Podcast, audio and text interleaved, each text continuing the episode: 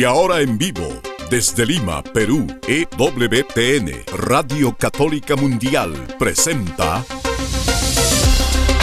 Más que Noticias, un programa informativo que analiza desde una visión de la fe los acontecimientos sociales, políticos y económicos más importantes de Latinoamérica, el Vaticano y el mundo. Más que noticias, respuestas a las interrogantes de los temas más actuales y la manera correcta de interpretarlos a la luz de la fe. Vidas ejemplares, actualidad del Vaticano, defensa de la vida, apologética, doctrina social de la Iglesia, devociones y mucho más. Esto es Más que noticias. Comenzamos el programa. Cada día el Señor nos regala un nuevo comienzo, un comienzo donde nos invita a vivir decididamente en la verdad.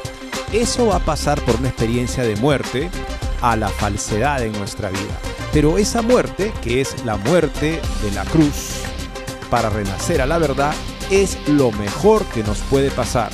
Cada día, cada momento, comenzar de nuevo viviendo en la verdad decididamente y pasando por esa muerte que el Señor nos anuncia cuando dice, no pueden ser mis discípulos si no toman su cruz cada día y me siguen. La cruz destruye la falsedad en nuestra vida para hacernos vivir una vida más plena en un proceso que va de más a más a más sin terminarse jamás, porque somos capaces de Dios verdaderamente y poder vivir con esa libertad de siempre crecer en la verdad, es el gran regalo que nos hace el Verbo encarnado. Gracias por acompañarnos hoy en Más que Noticias. Los saluda Eddie Rodríguez Morel. También reciba mi saludo amigos, les habla Guillermo Montezuma. Estoy un poquito agripado, pero eso no es motivo para estar aquí con ustedes en este No es motivo. Es y así es. Y bueno, teníamos ahí una palabra tan hermosa en la Santa Misa que nos invitaba a hacer oración como Cristo que nos invitaba a tener esa disposición para enseñar la verdad a tiempo y a destiempo, y también para consolar, para ayudar a curar a las personas con todo lo que esté a nuestro alcance, ser esa persona que tenga el corazón ardiendo de amor por Dios. Y escribía el Papa Ratzinger esto, un Jesús que está de acuerdo con todo y con todos, un Jesús sin su santa ira, sin la dureza de la verdad y del amor verdadero, no es el verdadero Jesús tal y como lo muestra la Escritura, sino una caricatura suya miserable, una concepción del Evangelio en la que ya no existe la seriedad de la ira de Dios, no tiene nada que hacer con el Evangelio bíblico. Un verdadero perdón es algo completamente distinto a una débil permisibilidad. Un Jesús que prueba todo es un Jesús sin la cruz. La cruz cada vez más viene excluida de la teología y falsamente interpretada como un mal suceso o como un acontecer puramente político. Queremos enseñar al Jesús del Evangelio, amigos. Queremos que este programa también pueda contribuir para que ustedes se comprometan con ese anhelo de encontrarse con la verdad que es Jesucristo, con todas las consecuencias que esto vaya a traer y, y ser dichosos y alcanzar dicha aquí para que el reino de los cielos nos depare luego, pero no solamente nosotros, sino todas las personas que puedan estar en algún tipo de error, reeditando errores viejos o creando errores nuevos. Y tenemos una nota muy interesante histórica sobre la ruptura entre el cristianismo occidental, Roma, la Santa Sede del Papa y el Patriarca de Constantinopla en el año 1054. Luciela Scrosati, teóloga, nos habla de el contexto para entender por qué simbólicamente el 1054 es un año importante, pero hay que entender lo que pasó anteriormente y lo que sucedió después, porque lo que sucedió después fue lo que consolidó e hizo definitivo hasta el momento de hoy esa separación entre el cristianismo occidental y oriental. Una interesante nota para conocer mejor la historia y cómo dejar que eh, este tipo de procesos que simplemente van según intereses que ya no son la verdad del Evangelio, lo dañino que es para la iglesia permitir que simplemente iniciarlos y ver qué sucede. Por otro lado, amigos, tenemos una nota, un llamamiento a cardenales y obispos por parte de algunos notables académicos que están pidiéndoles a todos que tomen una posición en contra de fiducia supplicans por aquello a lo que lleva esta declaración, a bendecir aparentemente con un gesto que siempre quiere decir esto es bueno, que la relación irregular o la relación homosexual podría ser considerada de alguna manera algo bendecido por Dios. También con todas las, afirmaciones que se han hecho de que se bendice a las personas, no a la pareja, o se bendice a la pareja, no a la unión, todo tipo de, en fin, explicaciones que finalmente demuestran que ni siquiera está claro en la mente de las personas que lo justifican en Roma lo que se está justificando. Por otro, por otro lugar, amigos, tenemos una entrevista al padre Thomas Wayne Andy. Él es un franciscano capuchino, uno de los más importantes teólogos que escriben en inglés en la actualidad en el mundo. Una entrevista sobre esta confusión justamente que genera fiducia súplicas y él considera que es intencional, considerando justamente que se habla de iniciar procesos aparentemente sin ningún objetivo predefinido. Por supuesto, habrán, hay gente con objetivos predefinidos para la iglesia que no son del Evangelio, que aprovecharán ese vacío de objetivo explícito para poder inyectar sus objetivos contrarios al Evangelio. Muy interesante, como siempre, ver el parecer de un sacerdote que es verdaderamente un teólogo muy claro. Por otro lado, amigos, transfiducia supplicans, ¿cuál es el próximo objetivo? ¿El matrimonio homosexual? ¿Por qué decir esto? Por cómo se está comportando el padre James Martin sin ninguna corrección por parte de Roma. Este activista normalizador de la actividad homosexual en la iglesia acaba de dar una conferencia y fue invitado a darla a la reunión plenaria de los obispos en Irlanda. ¿Por qué invitan a un activista LGTBista a los obispos de Irlanda para que les dé una conferencia y los oriente y les dé luces para su trabajo? Porque evidentemente este activista LGTBista está respaldado constantemente con notas escritas personales desde Roma, desde el Papa Francisco hacia él.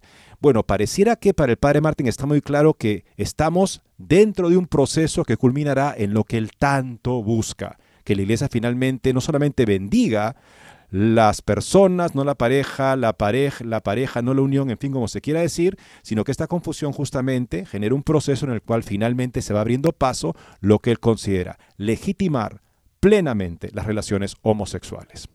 También hace poco el Papa se manifestó en unas declaraciones personales, pero durante casi una hora participó de un programa, programa de, de comentario, de, en fin, de entrevistas italiano, este, y en ese programa el Papa dijo que él, no hablaba como Papa, no hablaba en nombre de la iglesia, pero que él esperaba que el infierno estuviera vacío. ¿Se imaginan ustedes a Jesucristo diciendo, espero que el infierno esté vacío, hijos míos? Al parecer, de ninguna manera. Entonces, cuando hay ese tipo de contraste, surge justamente la preocupación de, oye, si estamos con Jesucristo, ¿es que estamos haciendo algo malo? Porque deberíamos estar con el Papa que espera que el infierno esté vacío y si estamos con Jesucristo que nos dice que la mayoría van al infierno, ¿estaríamos mal? ¿Es que acaso estar con Jesucristo y ser fiel a su enseñanza significa que queremos que la gente se pierda? Todo ese tipo de preguntas surgen y una interesante eh, reflexión de Ralph Martin, que le ha pedido justamente que aborde este tema. Él es un experto sobre este tema, el, el tema básicamente de la conciencia humana ante el juicio de Dios. Y él se pregunta, ¿cuál es el aforo del infierno? ¿Qué capacidad tiene el infierno? Una pregunta un poco para simplemente captar la atención, pero eh, considera que este tipo de declaraciones del Papa, a título personal, son una buena ocasión, un momento de enseñanza para hablar sobre los, lo que es el universalismo. O sea, la idea de que finalmente todos se salvan. Incluso, sostienen algunos, que incluso los demonios serían reconciliados finalmente. Y si el hombre todos se van a salvar, ¿por qué los demonios no cuando también son hechos a imagen y semejanza de Dios. O sea, como que hay una cierta coherencia dentro de un postulamiento que por supuesto es completamente contrario a lo que el Señor Jesucristo nos enseña. Por otro lado, amigos, hace un par de semanas fue invitada a la Universidad Católica en Washington una conferencista que básicamente hace una apología del aborto, entre otras cosas. Y lo que la Universidad Católica ha decidido, y consideramos que es la decisión correcta, es despedir a la profesora que invitó a esta conferencista por la gravedad justamente de que esta universidad católica, que en los últimos años justamente se ha, mm, tomado una dirección mucho mejor de la que tenía, por ejemplo, hace unos 30 años, donde permitía que hubieran profesores heterodoxos, ya no es el caso, menos mal, y al parecer también han, han decidido que no era posible de ninguna manera parecer que se estaba apoyando una postura contraria a la doctrina de la iglesia. Y finalmente, amigos, escuchamos de que LGTBIQ significa también no binario, o sea, no hay solamente varón y mujer, hay indefinidos géneros. Bueno, un ateo que ciertamente tiene graves problemas en su argumentación filosófica para supuestamente desacreditar la fe en Dios, y esto filósofos de la talla de Alvin Plantinga, de la Universidad de Notre Dame, eh, entre otros justamente, han puesto en evidencia la pobreza filosófica de este hombre, pero en cuanto científico, ciertamente es un científico notable, catedrático de percepción pública de la ciencia en Oxford. Estoy hablando de Richard Dawkins, uno de los cuatro jinetes del nuevo ateísmo. Bueno, él ha lanzado una crítica contra lo que él llama creyentes no binarios. ¿A qué se refiere? ¿Creyentes a los cristianos? No. A los que creen que hay algo más que varón y mujer y multiplican indefinidamente orientaciones de género, considera Dawkins que eso es simplemente una fantasía, un juego de la imaginación y de ninguna manera puede ser sustentado por la ciencia. Tomás de Aquino decía, no mires tanto quién dice algo como qué es lo que dice. En este caso podemos tomar en consideración quién es el que lo dice y qué es lo que dice, por venir una persona completamente lejana de una postura cristiana que sin embargo refuta la falacia de la ideología de género. Con esto y más regresamos después de una breve pausa. No se muevan de EWTN, Radio Católica Mundial. Enseguida regresamos con Más que Noticias.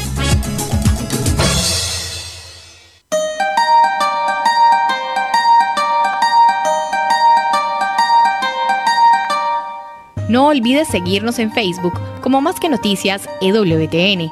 Allí podrás encontrar las noticias que tratamos día a día en el programa. Además, pueden escribirnos con sus comentarios o sugerencias.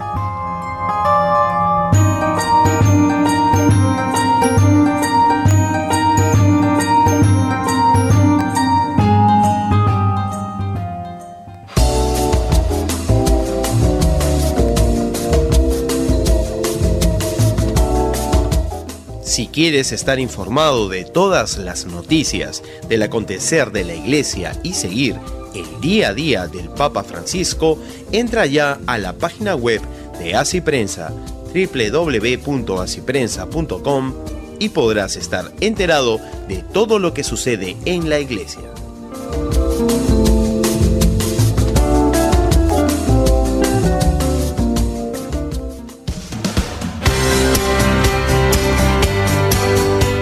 Ya regresamos en EWTN, Radio Católica Mundial, con su programa Más que Noticias.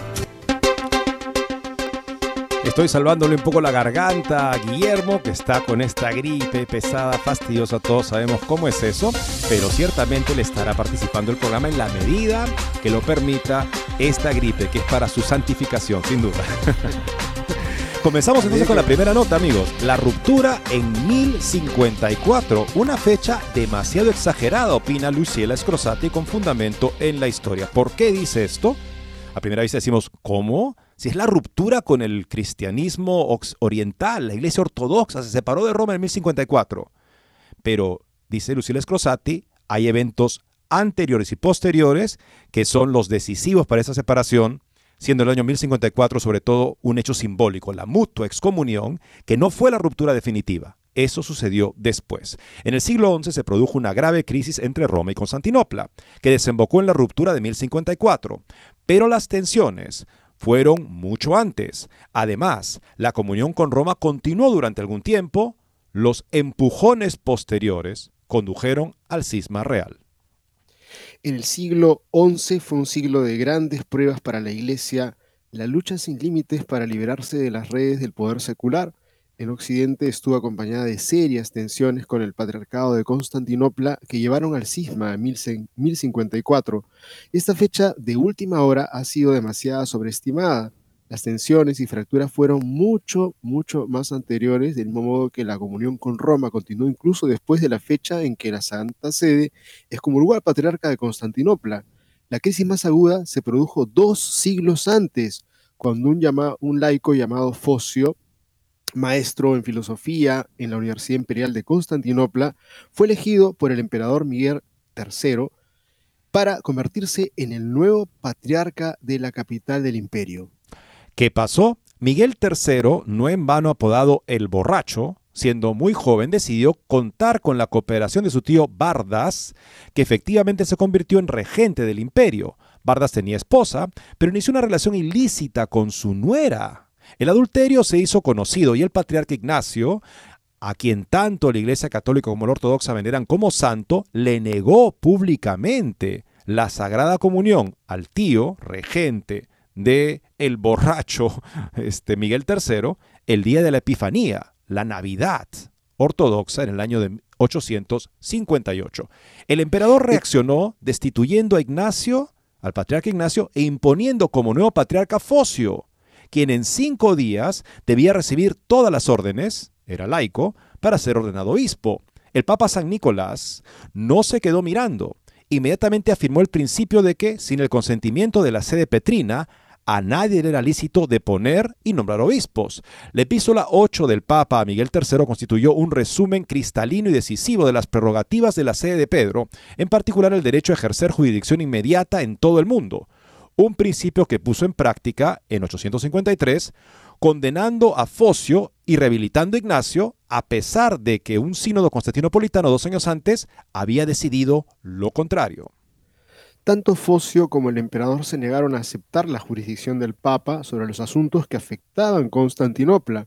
Nicolás I respondió proclamando una vez más el pleno poder con el que Cristo mismo había investido al apóstol Pedro y a sus sucesores sobre la sede romana.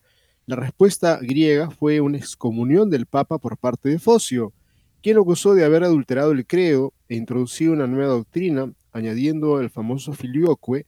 El Papa que entre tanto era Adriano II, respondió con la condena y deposición de Focio e hizo que todos los obispos reunidos en Constantinopla para un concilio firmaran la fórmula de Hormisdas, expresión de la doctrina sobre el primado de Pedro. Focio se encogió de hombros ante las sanciones romanas y permaneció en su puesto.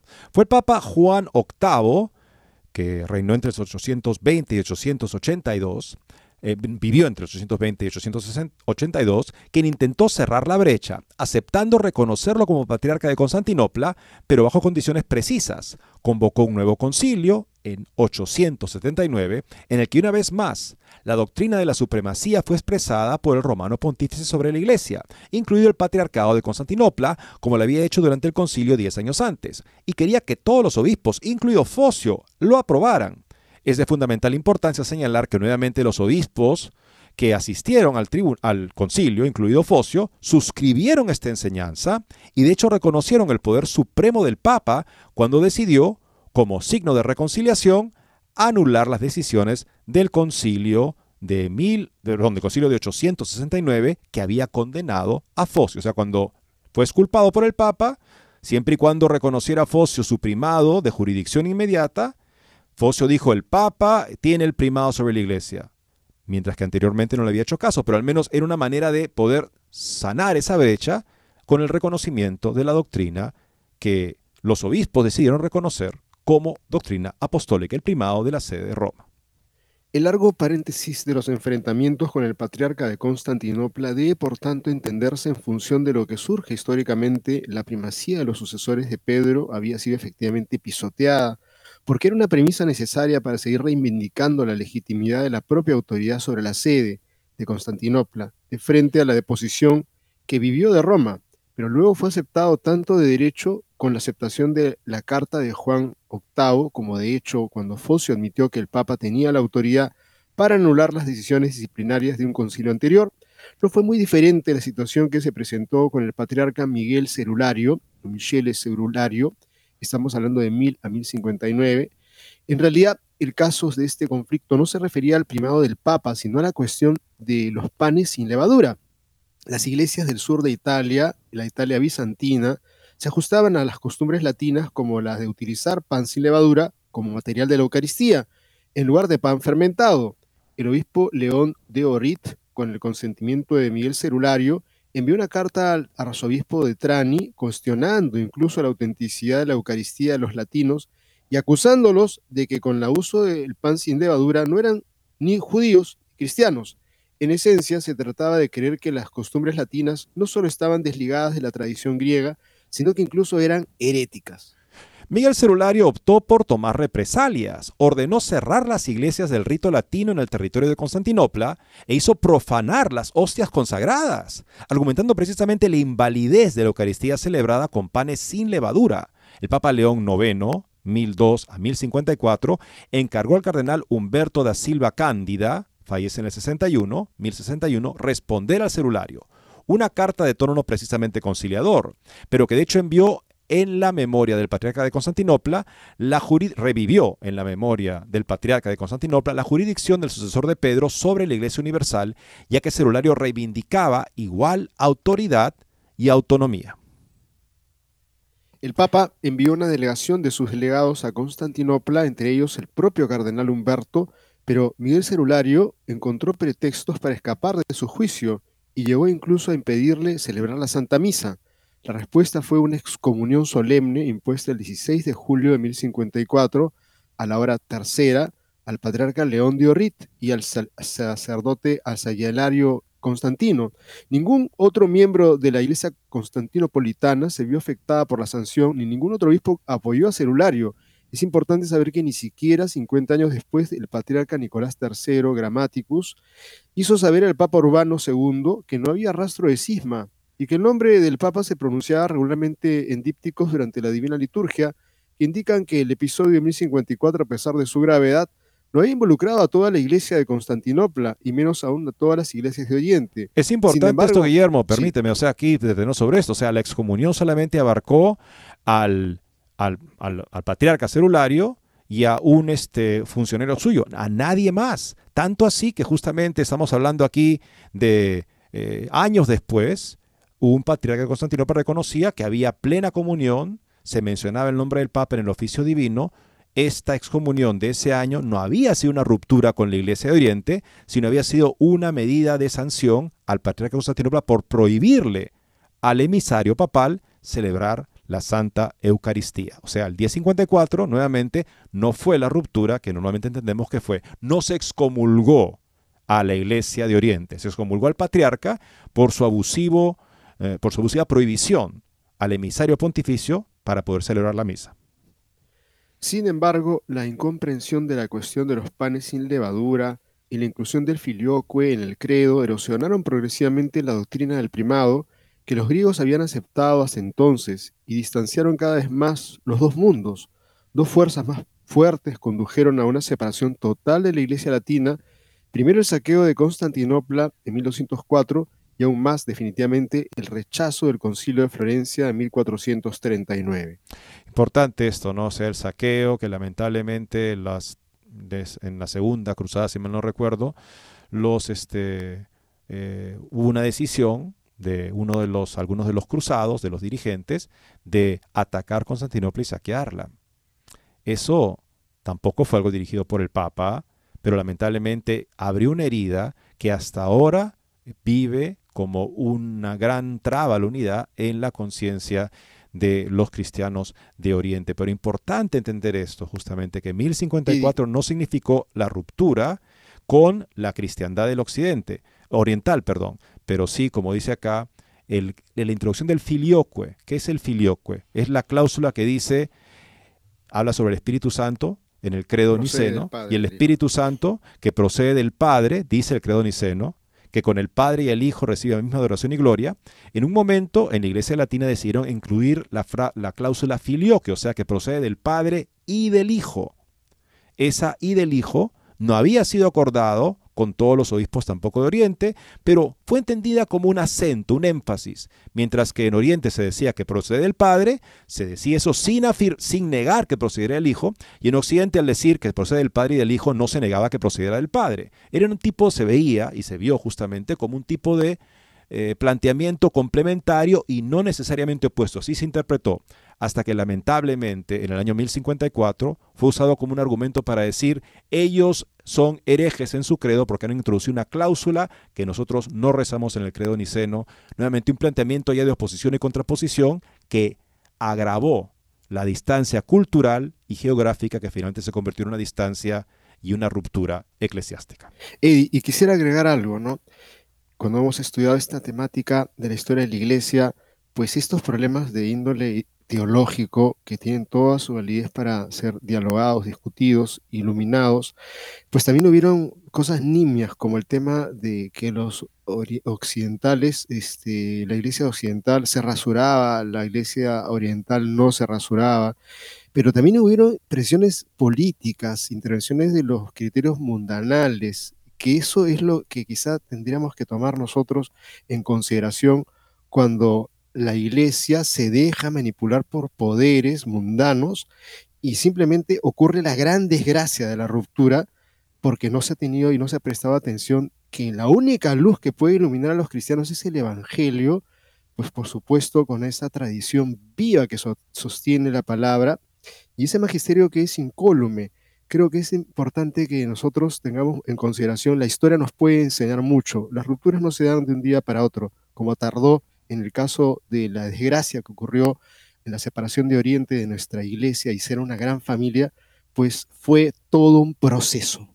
Y vemos también que lamentablemente ese proceso, y así se usa la palabra en Roma, el proceso, iniciar procesos, pero cuando el proceso no tiene objetivos claramente establecidos en el Evangelio, pues entonces se presta a que activistas llenen el vacío con sus agendas, con sus objetivos contrarios al Evangelio. Y es por eso que un grupo de académicos, yo conozco algunos de ellos personalmente, han pedido a los cardenales y obispos que detengan, que justamente se manifiesten en contra de la aplicación de este decreto que, cuyo proceso y cuyo gesto, digamos, muy expresivo es la bendición de lo que Dios no puede bendecir. La bendición de parejas homosexuales subierte la doctrina católica y los párrocos tienen que prohibir su aplicación y pedir al Papa que revoque la declaración. Firmas de renombre alrededor de todo el mundo han publicado una petición que es posible firmar. La lista definitiva de los firmantes se publicará este 17 de febrero. Eminencias Excelencias, los abajo firmantes, presbíteros, académicos, autores, os escribimos con ocasión del último documento publicado por el Dicasterio de la Doctrina y la Fe Fiducia Supplicans, que ha causado tanto escándalo en la Iglesia durante la última Navidad. Como es sabido, una parte importante del episcopado mundial lo ha rechazado en la práctica, debido a que evidentemente se aparta de la Biblia y de la tradición de la Iglesia 20 conferencias episcopales, docenas de prelados y aún cardenales que han ocupado los cargos más prominentes, tales como los cardenales Müller y Sarah, han expresado su inequívoco juicio condenatorio. Así lo han hecho también las confraternidades del clero católico británica, estadounidense y australiana. Nunca en la historia de la Iglesia Católica un documento del magisterio romano ha suscitado un rechazo tan fuerte. En verdad, a pesar de su explícita confirmación de la doctrina tradicional de la Iglesia sobre el matrimonio, la práctica pastoral que el documento permite se encuentra en directa oposición a esta doctrina de la Iglesia sobre el matrimonio. Tal es así que el documento ha sido recibido muy favorablemente por los pocos episcopados y prelados que durante décadas han venido abogando por un cambio en la doctrina sobre la moral sexual. Es evidente que el mensaje práctico que esta nueva declaración transmite se encuentra mucho más en línea con el programa y las ideas de los que quieren cambiar la doctrina que con la misma doctrina que el documento afirma querer conservar intacta. Efectivamente, el documento pretende introducir una separación entre la doctrina y la liturgia, por una parte, y la práctica pastoral, por otra. Pero esto es imposible. De hecho, el cuidado pastoral, como toda acción, siempre presupone una teoría y por tanto, si el cuidado pastoral realiza algo que no está en armonía con la doctrina, lo que se está proponiendo es una doctrina diferente la bendición de una pareja, ya sea entre comillas litúrgica, entre comillas pastoral, es por así decirlo un signo natural. El gesto concreto dice algo naturalmente y por tanto tiene un efecto comunicativo natural, inmediato, que no puede ser cambiado artificialmente por medio de, los, de las advertencias del documento. Y una bendición como tal, en el lenguaje universal de la humanidad, siempre implica una aprobación de lo que está. Es se está bendiciendo. Luego el signo concreto que se da con tal bendición ante el mundo entero es que las parejas irregulares, extramaritales y homosexuales por igual, ahora serían, según la Iglesia Católica, aceptables ante Dios, precisamente en el tipo de unión que las configura como parejas. Tampoco tiene sentido separar pareja y unión, como ha intentado hacerlo el cardenal Fernández, puesto que la pareja es una pareja debido a la unión que le da existencia. El hecho de que se excluya del acto otras circunstancias significativas accidentales como el tiempo, el lugar, los adornos, tales como flores, vestidos de boda y otros, no cambia la naturaleza del acto, puesto que persiste el gesto esencial y central. Además, todos conocemos por experiencia el valor que tienen restricciones de este tipo y cuánto duran.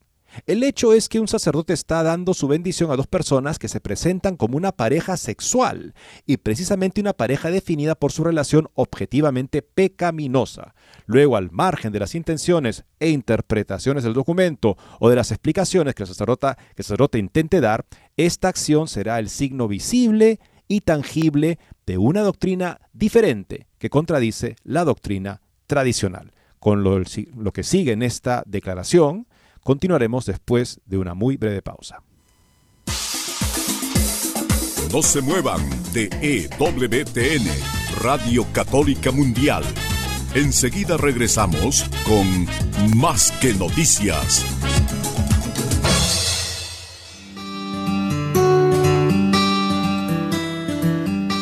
En la página web de EWTN podrás encontrar los programas de EWTN Radio y Televisión Solo tienes que descargar los podcasts y así encontrarás tus programas preferidos. Recuerda en www.ewtn.com.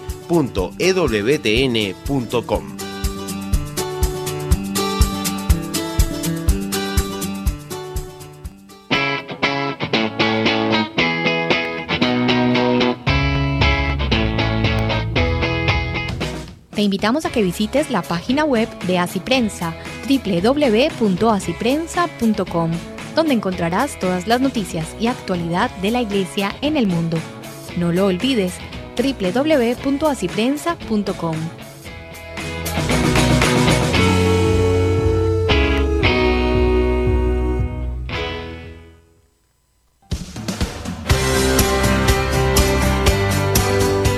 Ya regresamos en EWTN, Radio Católica Mundial con su programa Más que Noticias.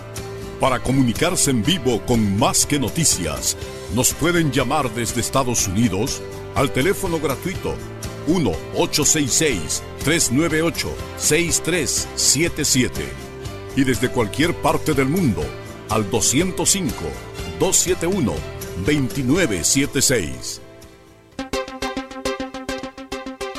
La bendición a parejas irregulares y parejas unidas por un vínculo pecaminoso, irregular, adulterio, fornicación, relación activamente homosexual, la bendición de estas parejas es un signo visible y tangible, no de una simple separación de la pastoral en relación a la liturgia y a la doctrina, que es justamente el problema, porque cuando separo lo que la iglesia hace de lo que la iglesia cree, de cómo la iglesia ora cuando ora según su identidad de esposa de Cristo, santificadora del mundo. dice, no, esta es una actividad aparte que no tiene nada que ver con eso, pero ¿cómo que no tiene nada que ver con eso? Cuando se pide que un sacerdote y un obispo bendiga, y si bendicen este tipo de uniones es que ya hay una doctrina diferente expresada por bendecir ese tipo de uniones, es lo que sostiene esta declaración.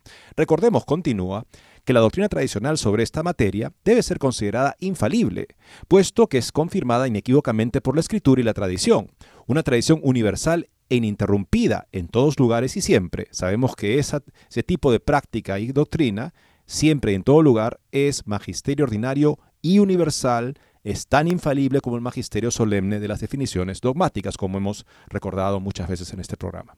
Y debe recordarse a sí mismo que esta doctrina es de ley natural, que no admite cambio. O sea, cuando la iglesia ha enseñado en base a la ley natural una verdad moral, eso no se puede cambiar porque la ley natural no cambia. Es la ley eterna de Dios que se manifiesta en la naturaleza, su creación, y que el hombre es capaz de percibir en la medida que entiende la verdad de las cosas y de la naturaleza humana.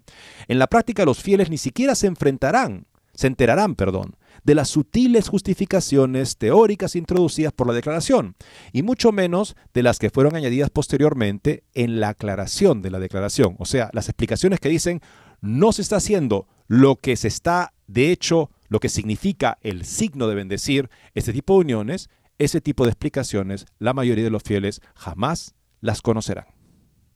Y yo quisiera resaltar simplemente una cosa muy sencilla, que es el tema de que hace dos años atrás se dijo que no, que no se podía hacer, y por dos mil años la iglesia lo ha practicado como que no se puede hacer, y de pronto ocurre una especie de, aparición ¿no? de un personaje que dice, ahora sí se puede hacer.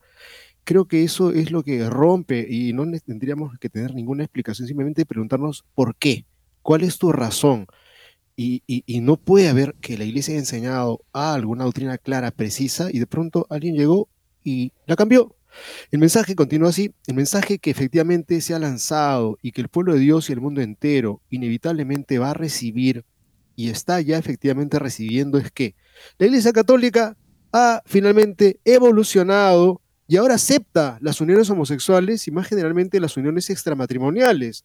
Tal situación justifica plenamente el rechazo decidido de tantas conferencias episcopales y de tantos prelados, tantos teólogos y tantos laicos. En ese contexto, definitivamente no se justifica especialmente para un cardenal o un obispo permanecer callado, puesto que el escándalo que ya ha tenido lugar es serio y público, y si no se le pone freno, inevitablemente se tornará más vasto y más hondo. La amenaza no es menor, sino mayor y más seria, por provenir el error de la sede romana. Dicho error está destinado a escandalizar a los fieles, y sobre todo a los pequeños, los fieles ordinarios, que no tienen manera de orientarse y defenderse de la confusión. A quien quiera que escandalice a uno de estos pequeños que creen en mí, más le valdría que le ataran al cuello una piedra de molino y de asno y lo arrojaran al mar. Mateo 18:6. Los pastores y todos los que tienen alguna responsabilidad en la iglesia han sido constituidos como centinelas. Si el atalaya, viendo llegar la espada, no toca el cuerno para avisar a la gente, y llegando la espada hiere a alguno de ellos, éste quedará preso en su propia iniquidad, pero yo derramaré su sangre al atalaya. Ezequiel 33:6. A la luz de todo esto, fervientemente os suplicamos, primero, seguir el valiente ejemplo de tantos hermanos obispos en todo el mundo, por favor prohíban de inmediato la aplicación de este documento en sus respectivas diócesis. Segundo, además soliciten directamente al Papa revocar urgentemente este desafortunado documento, que se haya en contradicción tanto con la Escritura como con la ininterrumpida tradición de la Iglesia y que claramente produce serio escándalo en este momento difícil. Una clara palabra de verdad sería el mejor ejemplo de vuestra dedicación valiente y fiel al pueblo de Dios que se os ha encomendado, un signo de fidelidad a la verdadera misión del papado y al mismo tiempo la mejor manera de colaborar con el papa mismo, una elocuente corrección fraterna que él necesita con urgencia en este último y más crítico periodo de su pontificado y de su vida. Si reaccionáis prontamente, hay todavía alguna esperanza de rescatar este pontificado y la propia persona del Papa de la mancha que de otra manera podría pesar sobre él de manera indeleble, no solo en la historia, sino también en la eternidad.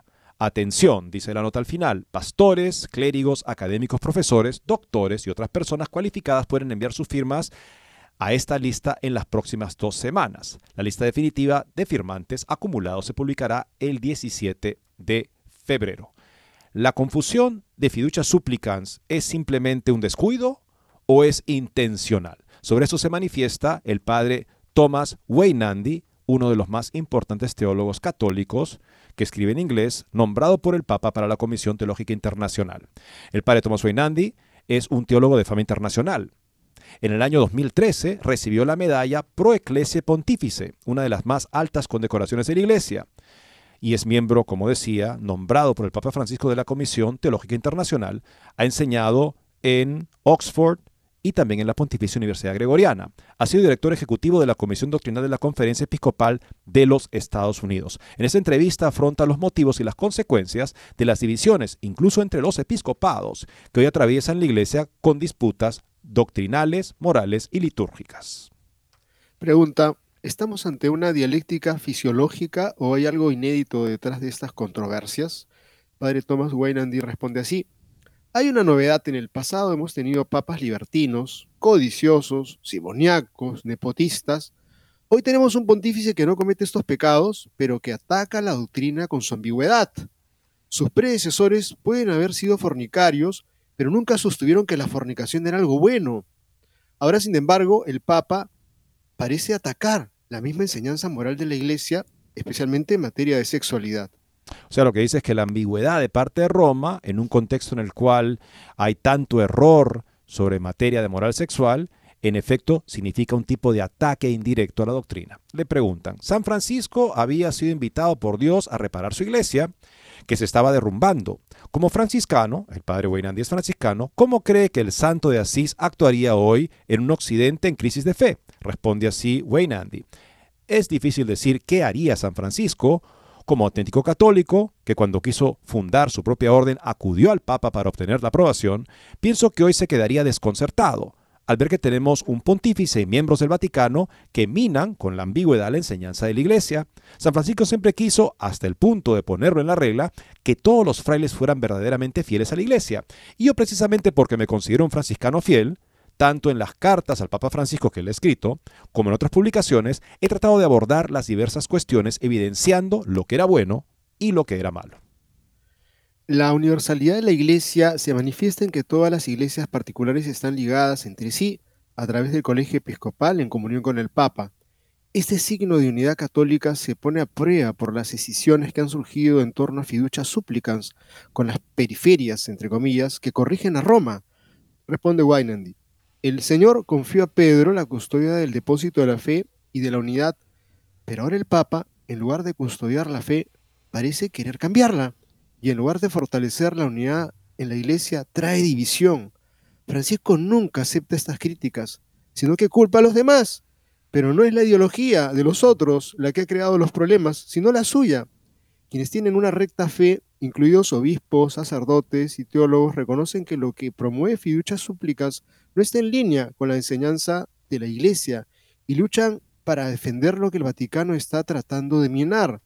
Debemos recordar que el cardenal John Henry Newman, declarado santo en el año 2019, en su ensayo sobre el desarrollo de la doctrina cristiana, subraya que corresponde al Papa y a los obispos, en unión con él, decir qué es verdadero desarrollo y qué es falso desarrollo.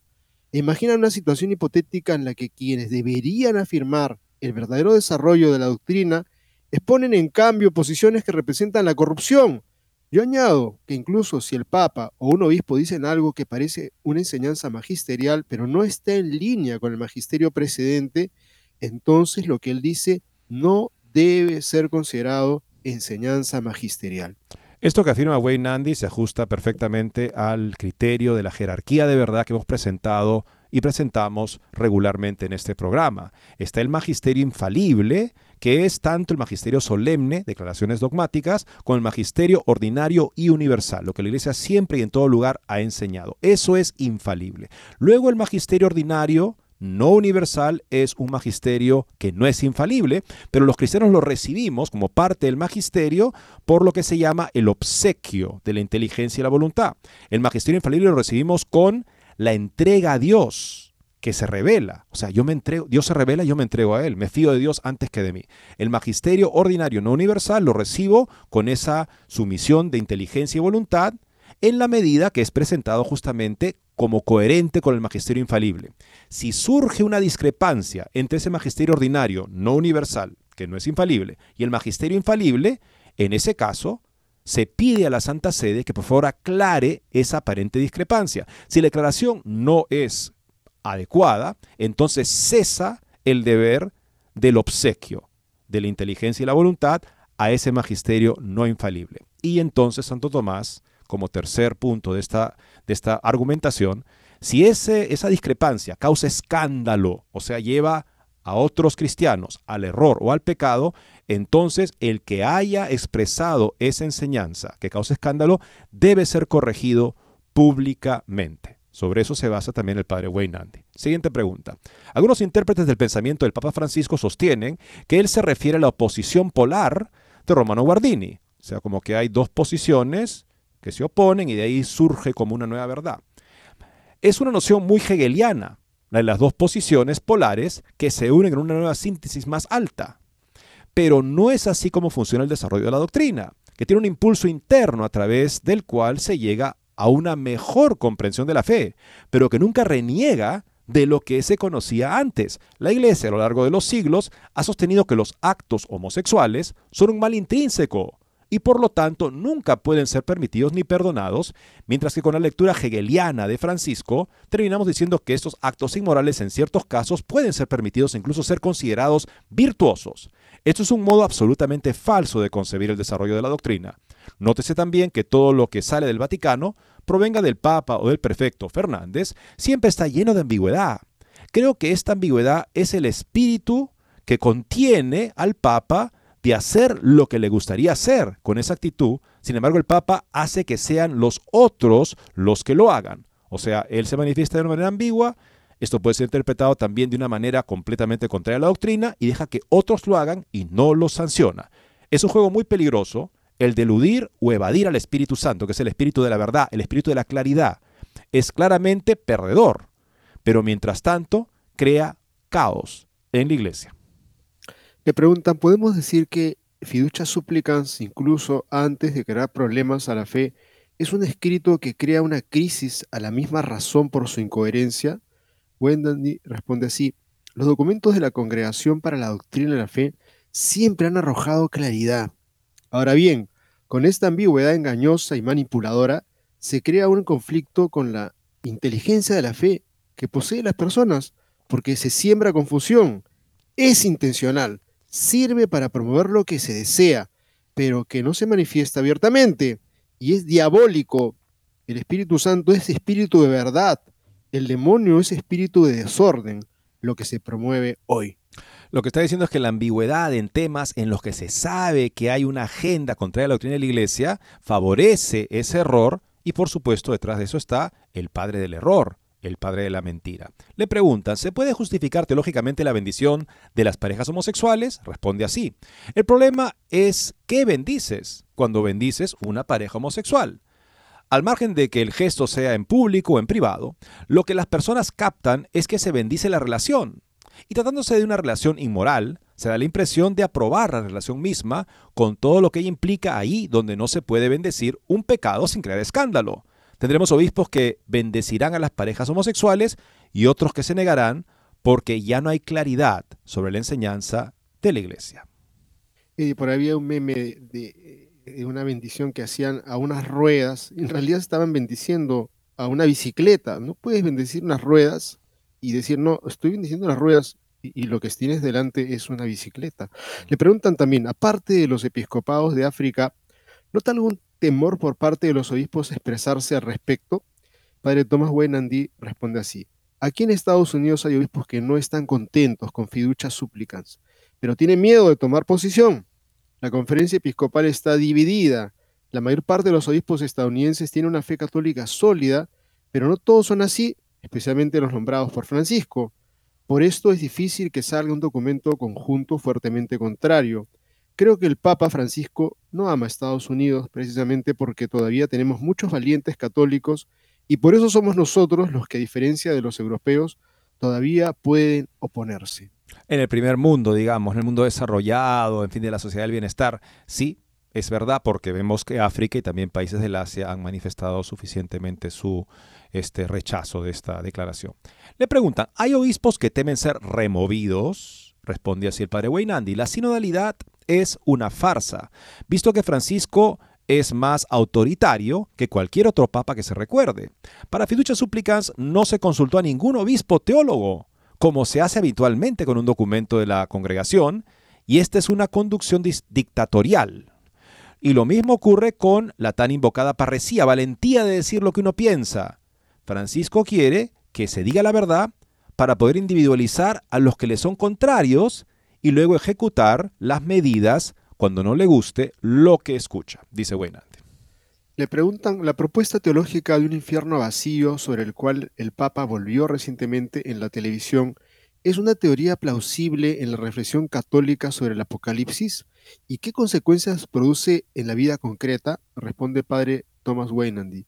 Jesús pensaba que el infierno existe y que ahí van las personas. Pensemos que cuando habla de los dos caminos, uno ancho y otro estrecho, y en el hecho de que la mayoría de los hombres eligen el primero, que lleva a la condenación, o cuando dice que hubiera sido mejor que Judas nunca hubiera nacido, frase de la que deducimos que su condición no es ciertamente la de la beatitud. San Pablo, por ejemplo, hablando de los adúlteros y de los avaros, dice que no entrarán en el reino de Dios. De la escritura y de las propias palabras de Jesús emerge claramente que la condenación eterna es una posibilidad y además muy concreta. La Virgen de Fátima mostró el infierno a los pastores y con condenados dentro. Es gravísimo que Francisco induzca a pensar lo contrario porque el impacto pastoral es que las personas crean que como nadie va al infierno, entonces no hace diferencia que se de cómo se comporten.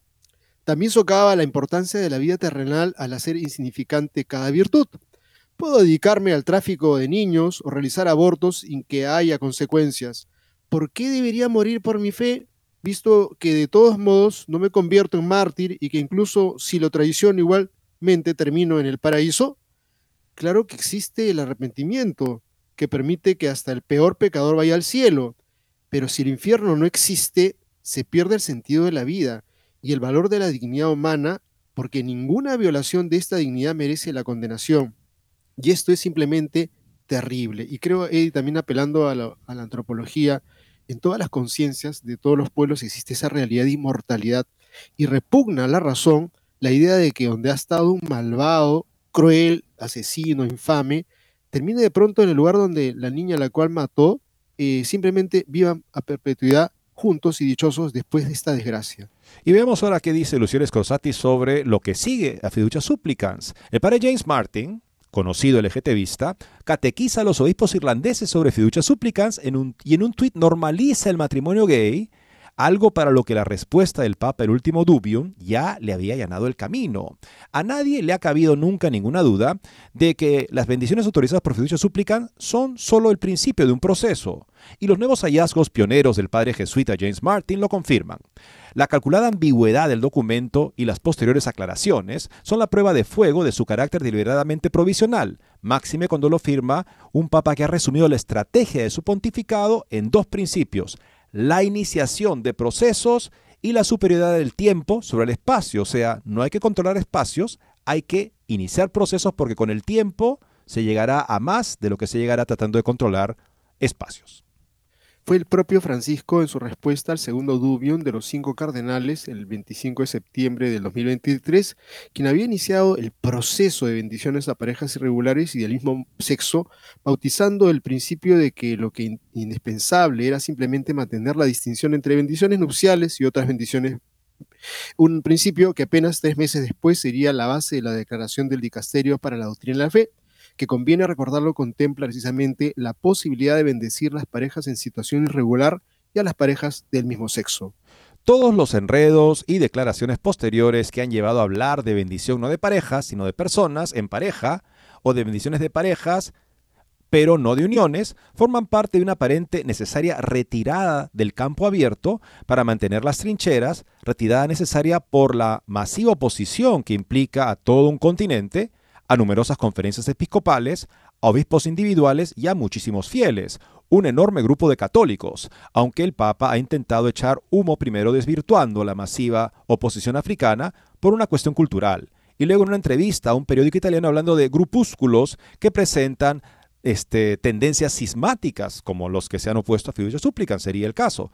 Pero volvamos al padre Martin. El sitio web canadiense LifeSite News informa que el jesuita ha recibido la invitación para hablar en el Santuario Mariano de Knock, con ocasión de la reunión anual de la Conferencia Episcopal de los Obispos de Irlanda. Dos días en los que al parecer el propio Martin ha hablado sobre los marginados y el ministerio de la Iglesia hacia las personas LGTBQ. Una fuente irlandesa del sitio web canadiense asegura que los obispos también pretenden poner sobre la mesa vías para aplicar fiducia supplicans que intentan conseguir el matrimonio homosexual, o sea, haciendo ver que lo que se está haciendo no es bendecir solamente personas que vienen en pareja o parejas pero no uniones, sino algo más. El padre Martin es conocido como un pionero de este tipo de derechos y recientemente defendió el hecho de que el secretario de Transporte de los Estados Unidos, Pete Buttigieg, está legalmente casado y de acuerdo a su iglesia, la iglesia episcopal, por lo tanto nadie puede considerar que no está legalmente casado y realmente casado. ¿Eso se piensa para el resto de nosotros? Es lo que opina Luciela Escrosati. Amigos, llegamos al final del programa. Insistirles a orar por nuestras familias, a orar por el Papa, para que conduzca a la iglesia por los caminos del Espíritu Santo. Muchas gracias por su sintonía y Dios mediante mañana estaremos con ustedes.